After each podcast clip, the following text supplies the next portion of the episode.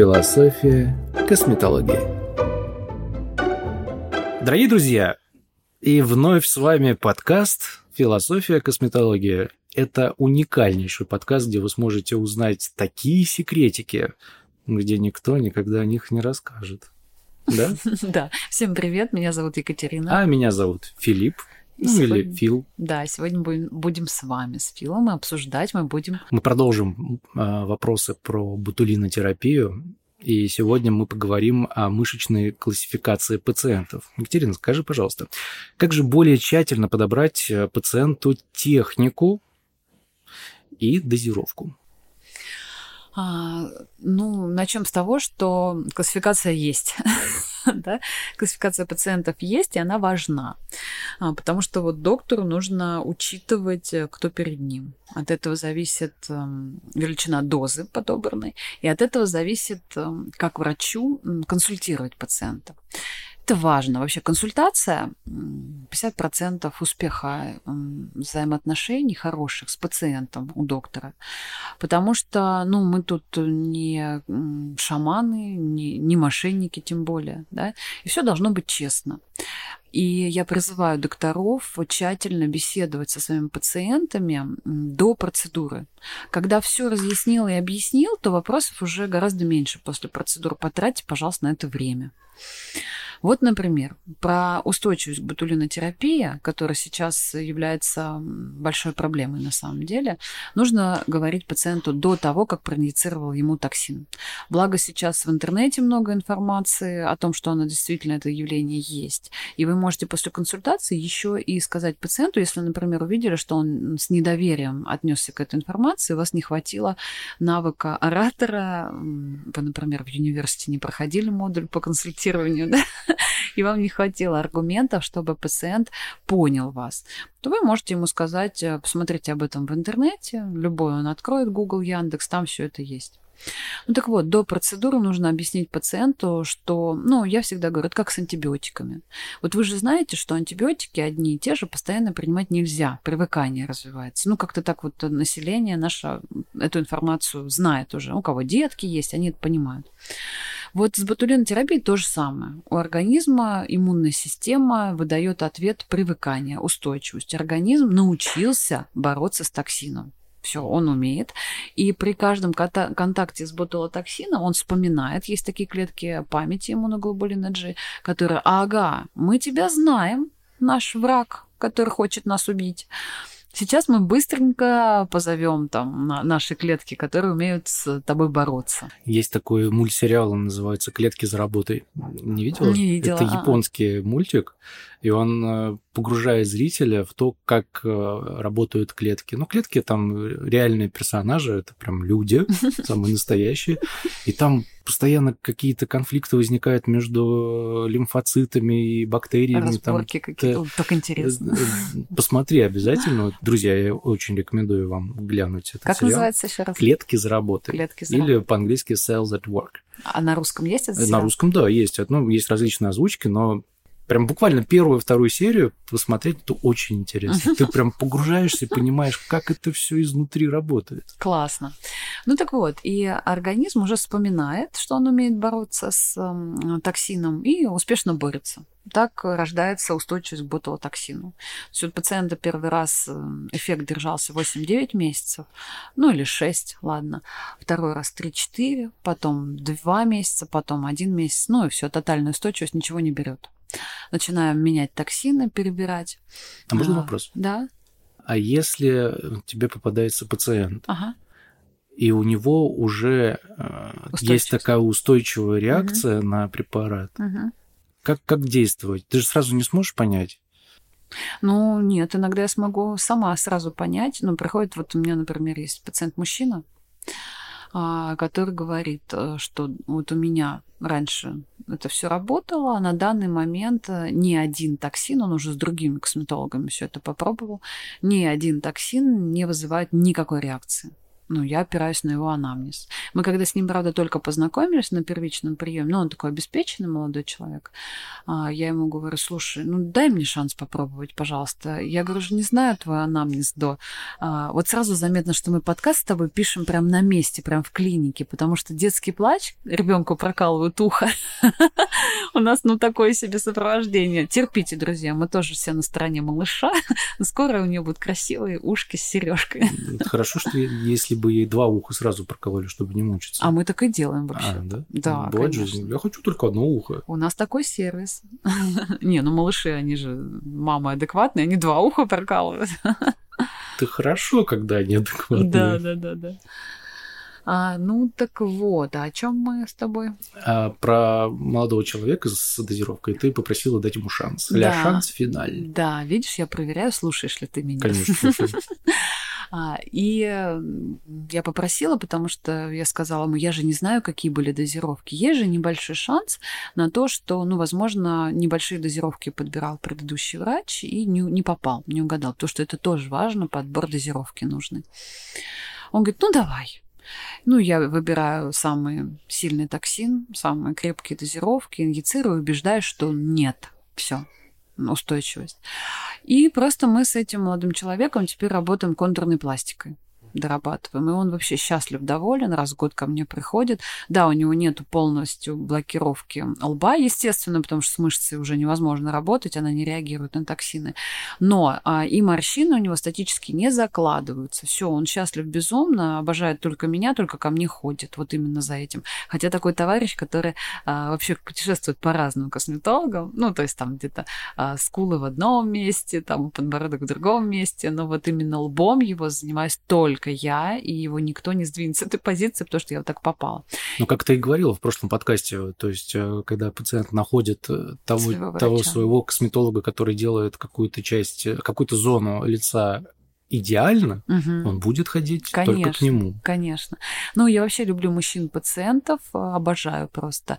А, Я думаю, что в университете, может быть, отдельно мы блог напишем по работе с мужчинами. Ну, так, а, чисто, или эфир сделаем, потому что, ну, может быть, на продажу прям этот блог и не столь будет интересен. Мужчин пока не так много инъецируется, на самом деле. Вот, но они их все больше и больше инъецируются, и их надо уметь, уметь инъецировать. Я всегда рассказываю эту историю на своих лекциях в других городах. Я же тренер компании Мерц, я вот езжу по городам, я всегда говорю, я научу вас сейчас работать с мужчинами, я работаю с ними прекрасно, потому что мне достался муж со старым лицом. И мне пришлось как-то с этим жить. Но на самом деле на два года меня старше всего лишь. И мы когда с ним познакомились, ну, еще был конфетно-букетный период, вот этот, когда ты просто смотришь влюбленными глазами, все тебе прекрасно. А потом, когда он закончился уже, вот этот вот э, период э, выделения серотонина бешеного, и я трезвыми глазами посмотрела на супруга, на его морщины на лбу, на его глобеллу огромную просто, и на носогубки, и это было ему 32 года. И я думаю, боже мой, у меня не может быть такой муж, но это же как-то неприлично даже. Ну, потому что у него две косметологические клиники и старый муж, это что такое, сапожник без сапог? Ну и все, и я начала с ним работать, и первые мои шаги были неуспешные, неудачные, потому что очень низкий лоб, а морщины, которые с палец толщиной уже залегали глубоко, и я сначала начала только токсином. Уронила, естественно, ему брови, он через две недели просыпается, говорит мне такой, Лапуль, я что-то по утрам как-то у меня глаза так тяжело открываются, что-то не пойму. Я ему говорю, да нормально все, все так и должно быть, ты не обращай внимания, сама всё уже в хорошо голове, тебе. так, да, так, а так. сама думаю, так, больше так колоть не буду, нельзя так больше. Я поняла, хорошо, будем по-другому. А Он не должен услышать этот подкаст. А, слушай, ну он хотя бы подкасты мои пока не слушает. За инстой уже следит, а здесь нет. Вот. И, а, ну, так вот, методом проб и ошибок на моем супруге бедном, я сделала ему просто идеальное лицо. И вот я на лекциях э, показываю его фотографию всегда, какой он был а, 10-9 лет назад, когда мы познакомились, и какой он сейчас. Я тебе тоже, Фил, покажу эту фотографию. А, Ну, это просто... Он помолодел, как раз лет на 10 еще от того туда, то есть суммарно 20, я не знаю. Вот, и теперь он тоже ценит это и регулярно этим занимается, правда, не любит. потому что неприятно, ничего, что тут греха таить. Но э, занимается регулярно, потому что ему нравится, конечно. Ну, это прикольно. Ну вот, и есть тотально устойчивые люди, которых нужно ну, по-другому их проблемы решать. И мы в университете об этом рассказываем, естественно, потому что, ну, хочется, чтобы врачи, которые у нас отучились, могли решить любую проблему и не отправляли, не теряли пациентов от того, что они не знают, как с этим справиться. Мы как бы своей информацией легко, с любовью делимся, ничего не жалко. А, моя, знаешь, вообще глобальная цель я хочу, чтобы косметологическая наука в России а, поднялась на уровень выше. Вот я ради этого университет организовала. А, потому что хочется, чтобы неважно, какой город, там маленький, может, даже там деревня какая-то. Везде сейчас есть косметологи, даже в деревнях, ну правда.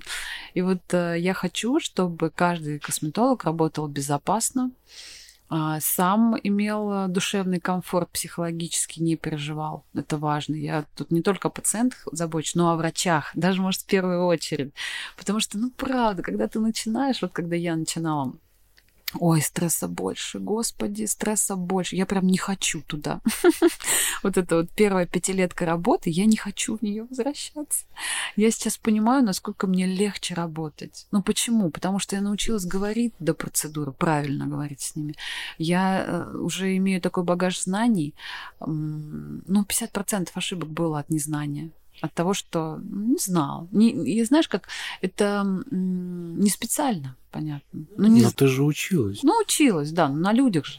Ну, а, а кому делаются инъекции? Да, да, да. Мы не можем, к сожалению, делать их вот я поэтому мышкам или призываю мартышкам. всех учиться. Учиться как можно больше учиться и в хороших местах, а потому что 80% мест, где мы учимся, вот где я училась, ну, прям обидно, что время потратил понимаешь? Ты потратил деньги большие на это, ты потратил время, и ты пришел, а тебе рассказывают, одну воду льют, и в выводе там два факта дали. Ну, ты, ты крупицам этим радуешься, понятно, слава богу. У меня реально был такой период, а, лет там 7-8 назад, когда я уже все равно многое знал, и ходил на обучение, и настолько там ничего не было для меня, что я радовалась даже какому-то, знаешь, вот ну, что я на этом обучении увидела, что вот иглу она по-особенному держит. Или как-нибудь вот там, не знаю, фотографирует как под э, таким углом, что круче. То есть э, в любом обучении искала, искала, что-то везде можно найти.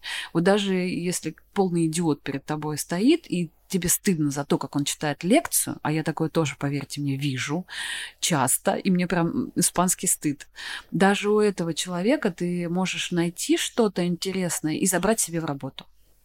Поэтому учиться надо, учиться много. Я призываю всех докторов к этому. С транспарантами встану на Красную площадь.